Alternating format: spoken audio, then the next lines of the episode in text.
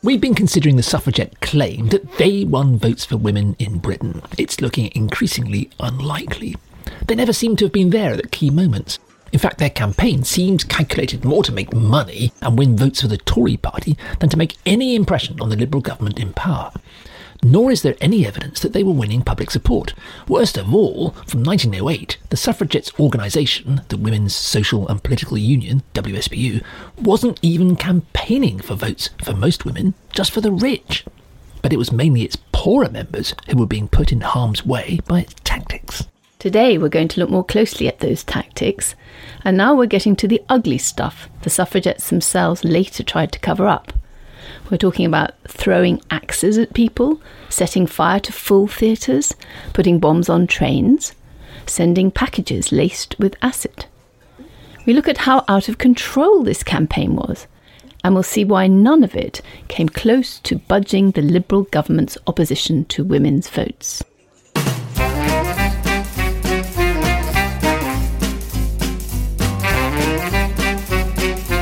Hello, good to see you at the History Cafe.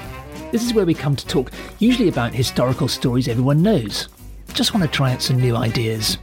I'm John Rosebank.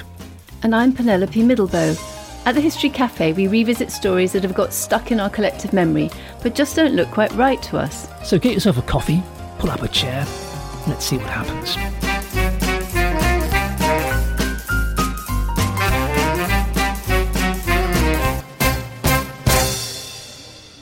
Last time we saw that it was very largely the poor and lower middle class women in the WSPU who were put in harm's way, getting arrested, going on hunger strike, and being brutally force fed. If rich suffragettes ever ended up in prison, they were treated with great caution, for example, serving out their sentence in the hospital block. There's no reliable evidence at all, in particular, that anyone ever tried to force feed Emmeline Pankhurst herself. What's striking is that the Pankhursts were only nominally in charge of this militant campaign. In 1907, Emmeline Pankhurst had peremptorily halted annual conferences because some of her members had launched a bid to make the WSPU into more of a democracy. But it left the organisation with virtually no machinery at all for making decisions. And the result was that the Pankhursts laid down the law for everyone else. But in practice, much of what happened on the ground was to a very significant extent, which historians haven't really noticed, out of control. Let's just look again at some of the militant events we sketched in our last discussion. In 1908, Edith New and Olivia Smith famously chained themselves to the railings at 10 Downing Street. It was one of the most iconic actions of the suffragettes. But it was their own idea. Then on the 30th of June that year, Edith New and Mary Leigh took WSPU's campaign up a notch when they threw stones through the windows in Downing Street. But again, it was their own idea. Another was Marion Wallace Dunlop. In June 1909, she was in jail for writing a quote from the 1688 Bill of Rights on a wall in Parliament. It was Dunlop who then took the suffragette campaign up another very significant step when she went on hunger strike. But this too was another entirely personal initiative that took the movement's leaders by surprise. And this is a consistent pattern throughout the suffragette story. Nobody told Emily Wilding Davis to set fire to a pillar box in 1911 or throw herself at the King's Horse at the 1930 Epsom Derby. Nobody told Lillian Lenton to torch private houses. They were what the WSPU called, using two separate words, free lancers. But it was women like Wilding Davis and Lenton who pushed the campaign along, not any leadership from Emmeline or Christabel Pankhurst. Perhaps we should be saying that it was women like New, Dunlop, Wilding Davis, and Lenton who were the real heroes of the movement. Or maybe it's martyrs. Or maybe it's real terrorists. All this meant that the WSPU leadership had little grip on its campaign of militancy. Leaders always maintained, for example, that they never threatened anyone's life. That's manifestly not true. Perhaps that was the leadership's intention. If so, the escalating terrorism was out of control. And terrorism was the word Christabel Pankhurst herself used. In June 1912, the Prime Minister H. H. Asquith was on a state visit to Dublin, and Mary Leigh, the WSPU paid organiser there, threw an axe through the window of his carriage. It missed him, but hit the Irish leader, John Redmond, in the head. That July, suffragettes attempted to set fire to the Theatre Royal in Dublin during a matinee. Asquith was there. But so were a lot of other people. In fact, the building was packed, and it was a miracle nobody was killed. Then WSPU women planted a bomb on a busy train coming into Waterloo. The commuters were only saved because the bomb didn't go off. Between 1912 and 1914, Lillian Lenton went on a spree of arson, setting fire to the Orchid House at Kew and a large number of private houses. In 1913, WSPU women laced letters with acid and left four innocent postal workers in Dundee with terrible, life changing burns. And notice another thing too the WSPU normally acknowledged the violence after it had happened, but not always. When Emily Wilding Davis threw herself at the King's horse, she could have started a whole new campaign. Such was the public sympathy at her death that the WSPU rather reluctantly staged an enormous funeral. 6,000 women with a guard of honour in white, carrying wreaths for her, quote, noble sacrifice, paying her the dues of a fallen warrior, a brave commander, and a crusader. But what the usual story doesn't tell you is that at the same time, Christabel Pankhurst published a suicidal statement that Wilding Davis had written the year before. It was a crude attempt to discredit her by trying to show that the poor woman had been mad. What the usual story also doesn't tell you is that four days after Wilding Davis's funeral, a man, an old Harrovian, Harold Hewitt, ran out in front of another racehorse. This horse, called Tracery, was the favourite in the Ascot Gold Cup and was leading the field at the time. Well, Hewitt was carrying a WSPU flag and a loaded revolver. He too was trampled down and badly injured, although he eventually recovered. But the WSPU wanted nothing to do with Hewitt. Well, maybe it was because he was a man. But we might guess that it was also because the WSPU did not want to encourage other members to start disrupting race meetings. No surprise there, wouldn't have gone down well with their smart clientele, those posh ladies who were pouring money into the WSPU funds and who loved to go to the races. From 1912, the campaign had become significantly more violent. Just how violent is not a story suffragette apologists have ever wanted the public to know. According to historian Michael Rosen, the month Wilding Davis died, June 1913, was the peak of it. In that month alone, suffragette activists did a total of £52,000 of damage from Oxford to East Lothian. According to Bank of England figures, that's equivalent to about £6 million now, and that's just in one month. Far from condemning the violence, the suffragette newspaper ran gloating double page spreads on it. The Prime Minister assaulted on a golf course, wires cut at a railway station and in a telephone box, a haystack burned, two schools are torched, another saved by a caretaker before the blaze can take hold a bomb in a Methodist chapel, another in a town hall that fails to explode. And all those come from just one edition, 5th of September 1913, and that was after the worst of the terrorism had passed. These lists of violence went on week after week after week. It is true that the suffragettes never killed anyone, but what the usual story we're told about the suffragettes doesn't make clear is that it was a sheer fluke that the campaign of bombing and throwing axes and hurling bricks through windows into halls filled to capacity didn't end in anyone's death. So, did the Pankhursts, in their expensive HQ with its floors of highly paid staff, even try to contain or direct this terrorism? Historian Krista Cowman, who has studied the paid organisers of the WSPU, found that they began organising cars to collect stones and hammers for window smashing, passing on explosives and corrosive materials, establishing safe houses for women on the run or staking out a target with passwords and secret communications. A police raid on the London headquarters in April 1913 found six bottles of highly explosive and carcinogenic benzene. On one occasion, Lillian Lenton was spirited across the Channel to France in a private yacht. This, according to Cowman, was a well run and coherent strategy. Well, if that's true, you could say that it makes the shocking violence worse. It makes it appear that the organisation actually set out to kill and maim. In reality, it only looks true to a limited extent. As we shall see, the old story that Christabel Pankhurst was organising it all from her Paris apartments is not and cannot be true. But you can certainly argue that there is no evidence that the Pankhursts and their organisers ever lifted a finger to bring the violence under any kind of control or prevent anyone getting badly hurt or killed. What they did was enable it. And then they stood by while their volunteers, who were largely from their poorer members, kept coming up with new and increasingly dangerous ideas that put themselves and others very seriously in harm's way. And what makes this all the more shocking is that it was obviously achieving nothing at all towards achieving votes for women. In fact, it was doing the opposite.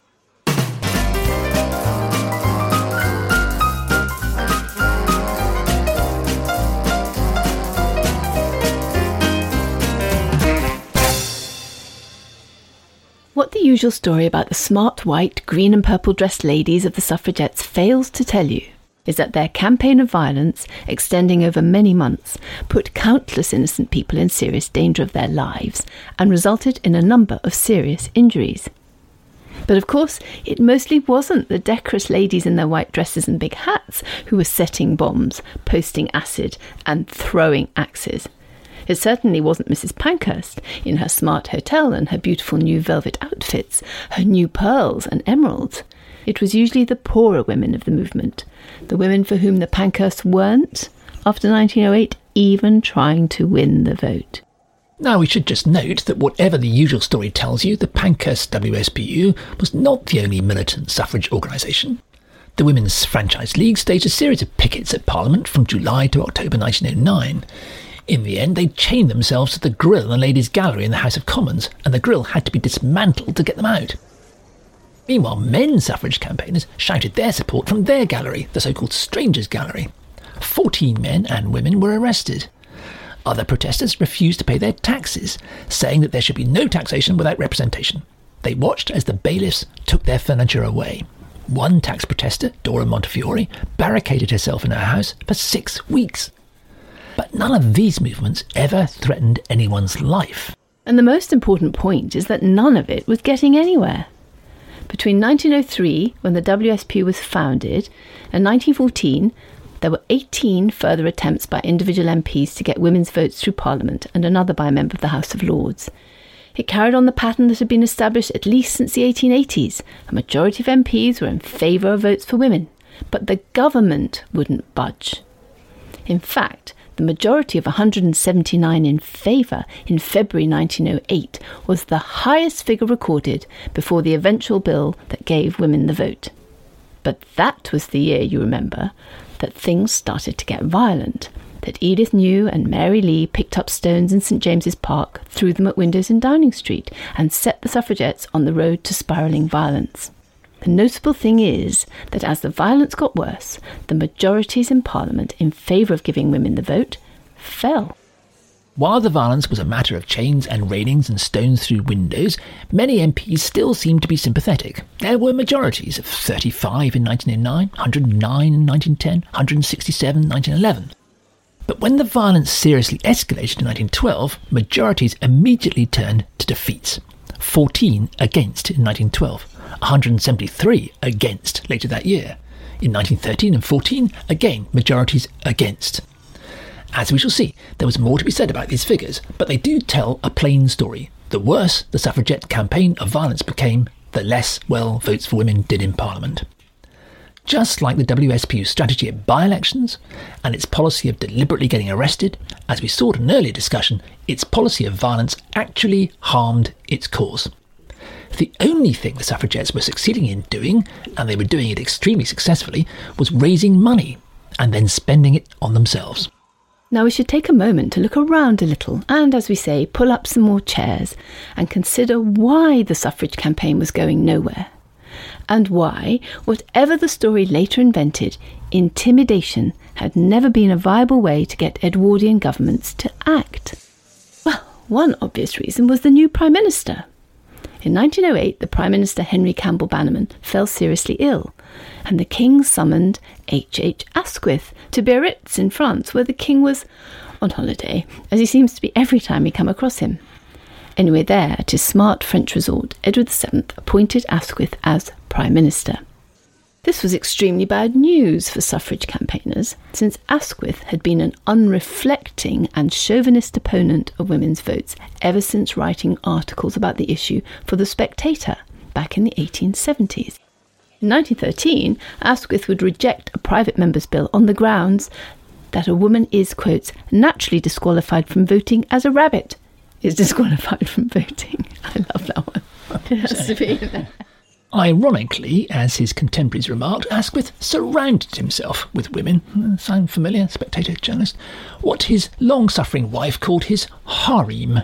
He always airily claimed that women should be above the hurly-burly of party politics. Sounds like the Pope. But that didn't stop him discussing politics, indeed state secrets, freely with his lady friends over late night bridge. And in the hundreds of letters he wrote to them, often several times a day, sometimes while he was attending debates in the House of Commons, even when he was supposed to be chairing cabinet meetings.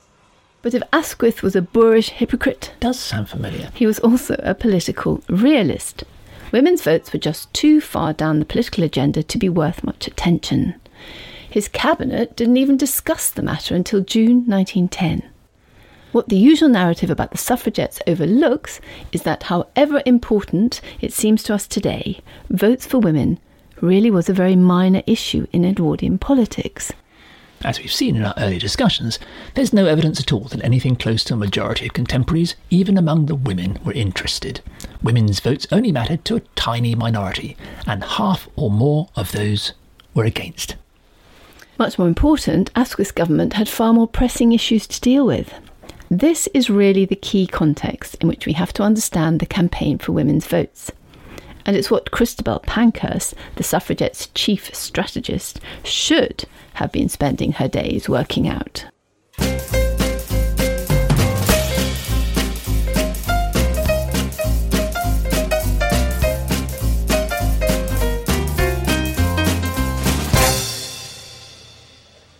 The suffragette campaign of violence never came close to budging the Liberal government's opposition to women's votes. That was not only because it was very much a minority interest among voters, male or female, but also because, as the suffragette leadership could have worked out for themselves, the government had far more pressing things to do. First, there was Irish Home Rule. The Irish had fought a campaign going back much further than women's suffrage to be effectively independent of Britain and have their own proper parliament in Dublin. This was a campaign of major constitutional and strategic importance, and it had in the past threatened to break into violence. Anyway, it mattered much more to politicians than women's votes for the plain reason that dozens of Irish MPs, many of them in favour of Home Rule, sat in the House of Commons. Their votes would one day be useful, and their cause could therefore not be ignored. Even more challenging, the Liberals were trying to bring in the first basic measures of a welfare state. It would be the beginning of a profound shift in British society. By 1907, the Liberals had already started providing free school meals for poor children and free places for them at local schools. They'd made a start on reforming trade union law and provided compensation for diseases workers caught doing their jobs. Over the next few years, they would bring in the country's first old age pensions, set minimum wages in certain trades, establish labour exchanges for the unemployed, guarantee shop workers one and a half days off every week, and set up the first national insurance scheme to pay doctors' bills. Well, it was an ambitious programme, but the key thing was that it all had to be paid for. The Liberals calculated that they needed to raise something over £16 million of new annual revenue, about 2 billion in today's values. Wealthy taxpayers and their supporters in the Tory party and in the House of Lords grew increasingly worried that the Liberals were about to hit them with new taxes. And that's exactly what the Liberals intended to do. When the Chancellor, Lloyd George, got up to present his budget on the 29th of April 1909, he calmly announced a new super tax on the very rich, as well as new duties to pay on inheritance, house sales, and other things. Of course, the large Liberal majority in the House of Commons voted for Lloyd George's budget, but Britain's right wing press was up in arms, and the House of Lords threatened to throw it out. Well, it sparked a major constitutional crisis. Traditionally, the Lords never interfered with anything to do with tax. In fact, ever since the 18th century, political commentators had connected taxation with representation. And since the Lords, unlike the Commons, were not elected and therefore didn't represent anyone, they were expected to allow tax measures to go through with as few changes as possible. The Lords hadn't rejected a budget for two centuries. But in November 1909, after an acrimonious summer of public meetings, they did exactly that. In January 1910, Asquith therefore called an election. Lloyd George toured the country, calling the Lords, accurately enough, 500 men chosen accidentally from the unemployed. the Liberals went into the election with a massive majority, but when the votes were counted, it turned out they'd only scraped home with just two seats more than the Conservatives. Now, to get anything passed, they'd have to depend on help from the 40 Labour MPs, and much more important, the 82 Irish nationalists. So, of course, their priorities became far more important than women's votes ever were. The Lords at last reluctantly let Lloyd George's budget through, but that wasn't the end of the crisis. Asquith now came up with a Parliament bill that would prevent the Lords from ever stopping another budget, or indeed any other bill again.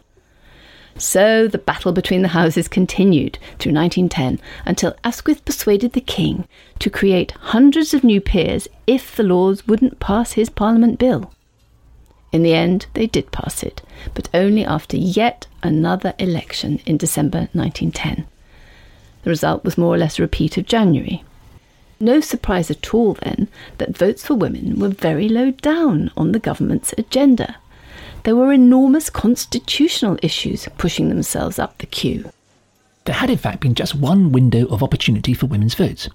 After the first election in 1910, the Liberal government did, for the first time, allow a franchise bill to make some progress. It wasn't, of course, because of anything the WSPU had done. It was for the simple reason that, at the election, the Liberals had lost their majority in the House of Commons. Now they were keen to do anything that might, for example, persuade the growing phalanx of Labour MPs to support them. And Labour MPs were loudly demanding more working men and women to get the vote. They thought, of course, that working men and women would vote for them. The franchise bill they discussed was called the Conciliation Bill, not, as some historians seem to imagine, to conciliate the militant suffragettes, but to conciliate MPs from all parties in the Commons and win their support for all the other measures, the important welfare state measures the Liberals were trying to get through. And indeed the Parliament Bill. A conciliation committee of 34 MPs, half from the Liberals and half from the Conservatives, Irish and Labour, met to frame a bill to give more men and some women the vote. Hopes were so high that the WSPU even agreed to suspend its campaign of violence. And surprisingly, for all the chaos in its organisation, the violence did in fact stop. What happened to the Conciliation Bill in Parliament, which the Liberals strung out for two years and ended up as three different bills in 1910, 11, and 12, is too convoluted to go into here if we hope to remain conscious. But one reason the Conciliation Bills got nowhere was that even the women's allies among the senior government ministers had started to have second thoughts. Why? It was a result of the suffragettes' disastrous strategies, particularly that of campaigning for votes for the rich.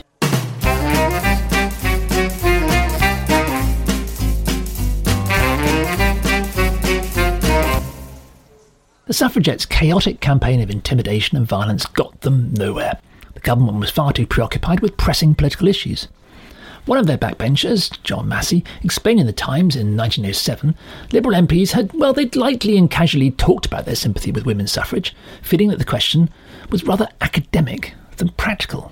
In January 1910, women's votes suddenly climbed up the agenda when the Liberals lost their majority in an election a conciliation committee was got together to try to pool ideas from other parties because, of course, the Liberals now needed to conciliate those other parties so that they could keep them in power. But now it became clear that even the supporters of women's votes around the cabinet table, like David Lloyd George and Edward Grey, and to a lesser extent Winston Churchill, were starting to have second thoughts. As negotiations around the Conciliation Bill got going in 1910, these prominent Liberal ministers began to say that they had to oppose the measures being put forward for women's votes. The reason they gave was that the bills didn't go far enough. The cross party committee that was discussing all of this had proposed enfranchising women basically on the same basis as men.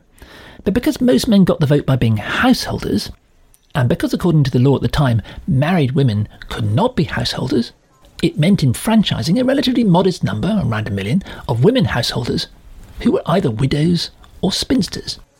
Now, leading Liberal supporters of women's votes started to claim that they wanted to do better than that. They wanted to enfranchise more women. And that was for a very simple reason. These Liberal ministers had come to fear that if this million widows and spinster households were enfranchised, they would turn out to be the Tory voting rich. After all, they argued, the only unmarried women who could afford to be householders were rich women of independent means, surely. The Conciliation Bill, complained Churchill, gives an entirely unfair representation to property. a spinster of means, living in the interests of capital, is to have a vote, and the working man's wife is to be denied a vote, even if she is a wage earner. in actual fact, this was patent nonsense, and Churchill should have known it.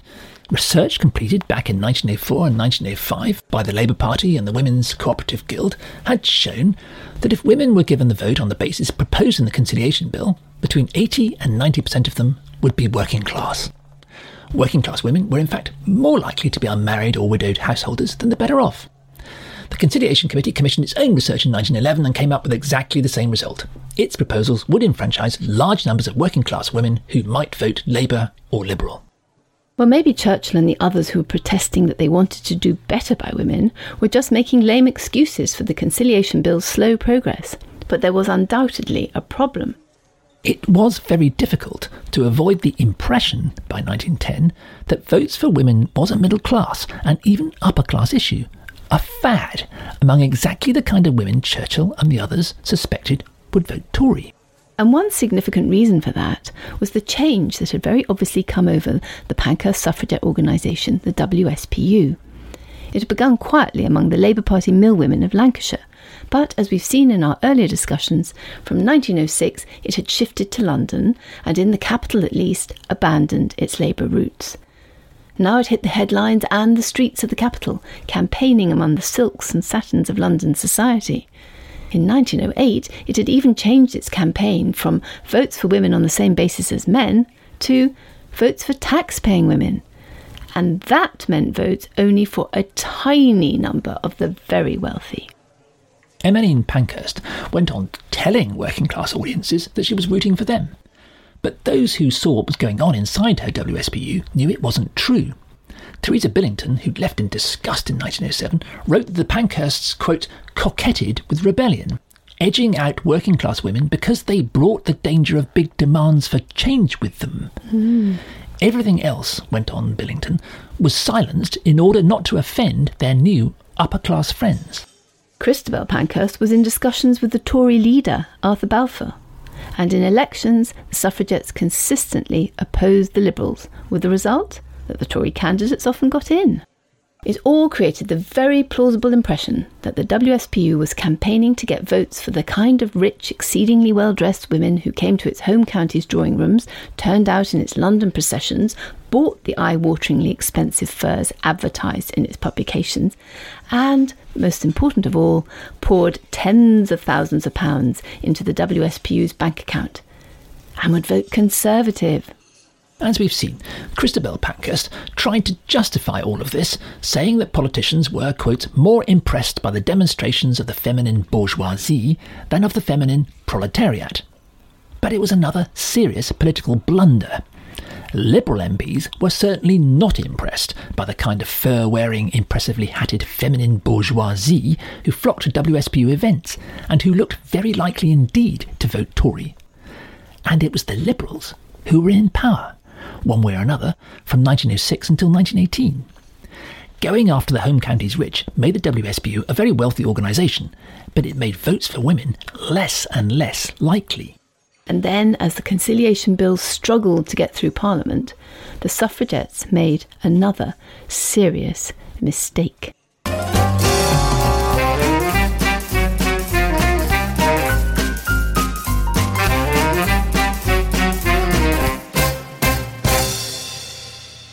In 1910, after years of doing nothing on the issue, the Liberal government of H. H. Asquith finally got together a committee to discuss extending the vote to more men and to some women.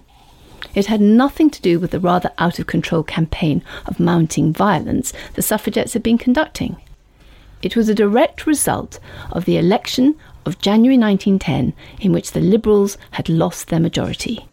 The so called Conciliation Bill was an attempt to win support from Labour and Irish Nationalist MPs and keep the Liberals in power. Outside Parliament, the suffrage societies put as much pressure on MPs as they could. Most suffrage societies belong to the National Union of Women's Suffrage Societies, the NUWSS, led by the veteran Liberal campaigner Millicent Fawcett. During 1910 and 1911, the NUWSS persuaded 146 local councils to send petitions to the Commons in support of the Conciliation Bill. Millicent Fawcett invited Lloyd George to a rally at the Albert Hall. Up till now, he'd supported women's votes. He was introduced to the rally as, quotes, the strongest and most forceful personality in the present government. During these months, the Pankhursts actually succeeded in announcing a truce and calling off their militant members. Then they too campaigned to persuade MPs to pass the Conciliation Bill. They held meetings throughout the country. Other events were organised by the Actresses Franchise League, the Women's Freedom League, the Conservative and Unionist Franchise Association, the Artists Suffrage League, the Church League for Women's Suffrage, the National Industrial and Professional Women's Suffrage Society, and the Men's League for Women's Suffrage, and many others. The list goes on. In fact, between all the societies, there were over 4,000 meetings between July 1910, when the Conciliation Bill passed its second reading, and November of that year. Incredible. That included a massive rally in Hyde Park with 40 speakers, attended, some reckoned, by half a million people. The second week in November was declared Suffrage Week, and there were meetings at all the major London venues Caxton Hall, Queen's Hall, St James Theatre, Memorial Hall, and two more mammoth rallies at the Albert Hall. At the NUWSS rally on the 12th of November 1910, nearly 300,000 signatures of support were presented, and that was just from the men. At the WSPU meeting in the Albert Hall on the same day, 12th of November, £9,000 was raised for the WSPU. So that, as far as the WSPU was concerned, could be considered a great success. It was, as we've seen, committed to raising enormous sums for its well paid staff and for the upkeep of various members of the Pankhurst family. But of course, the Conciliation Bill made slow progress. No surprise, everyone's attention was on the parliamentary crisis. The Liberals probably only ever intended the Conciliation Committee as a way to string Labour and Irish MPs along. It wasn't difficult to work out. And then, on the 18th of November, which was the Friday following Suffrage Week with its enormous rallies, Asquith abruptly dissolved Parliament and called the second general election of the year. His timing, just after Suffrage Week, was, of course, unfortunate. But as we've discussed, it had nothing to do with the Conciliation Bill or with women's votes. Talks between Commons and Lords on the Parliament Bill, the one that would stop the Lords ever again blocking a bill passed by the Commons, had finally broken down. An election was inevitable and couldn't be delayed. The Conciliation Committee was wound up, which was standard practice for all parliamentary committees before an election. Still is. It was a blow for women's votes, but everyone expected the Conciliation Committee to restart a new parliament, which in fact it did. Then they would begin piling the pressure on again. But as soon as Asquith called the election, the Pankhurst WSPU loudly proclaimed that it was a deliberate tactic to prevent women getting the vote. They declared that they had called off their suffragette militancy in good faith, and now they had been betrayed. Well, it was complete nonsense, but the WSPU's response was immediate. The day Asquith called an election, Friday, the 18th of November 1910, has come to be known as Black Friday because of the violence that erupted at the House of Commons. Emmeline Pankhurst led 300 women in a series of small contingents from Caxton Hall in Westminster to Parliament to protest. They were met not only by a huge hostile and unruly crowd, but also by hundreds of police. It's a well known and shocking story. The WSPU women later filed formal complaints that they had been sexually assaulted by the police or thrown to the crowd to do what they liked.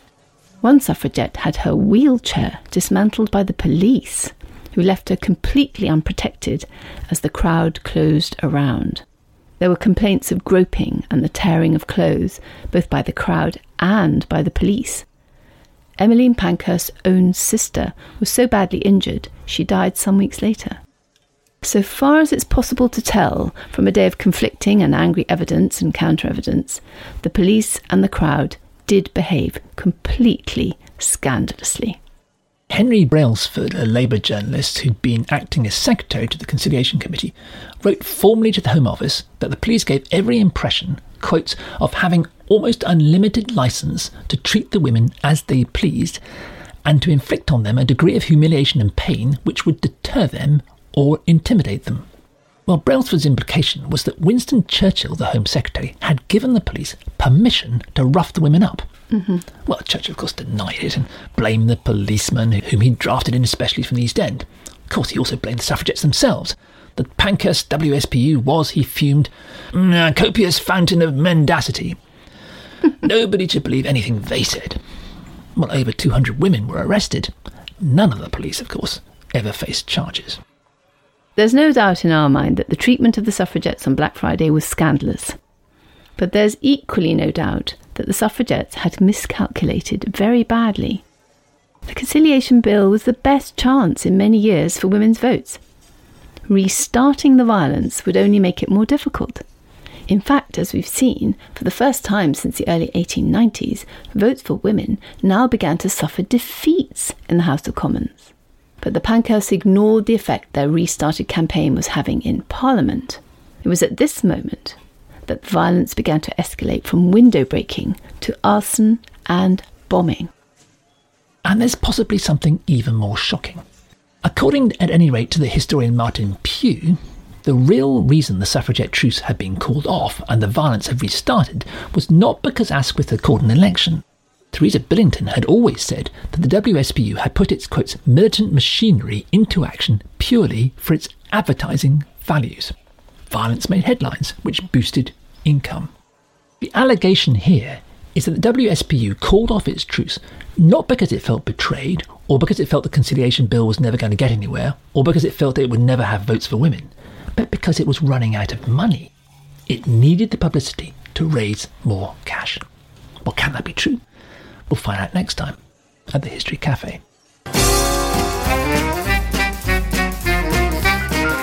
For more on this story and others at our History Cafe, go to historycafe.org.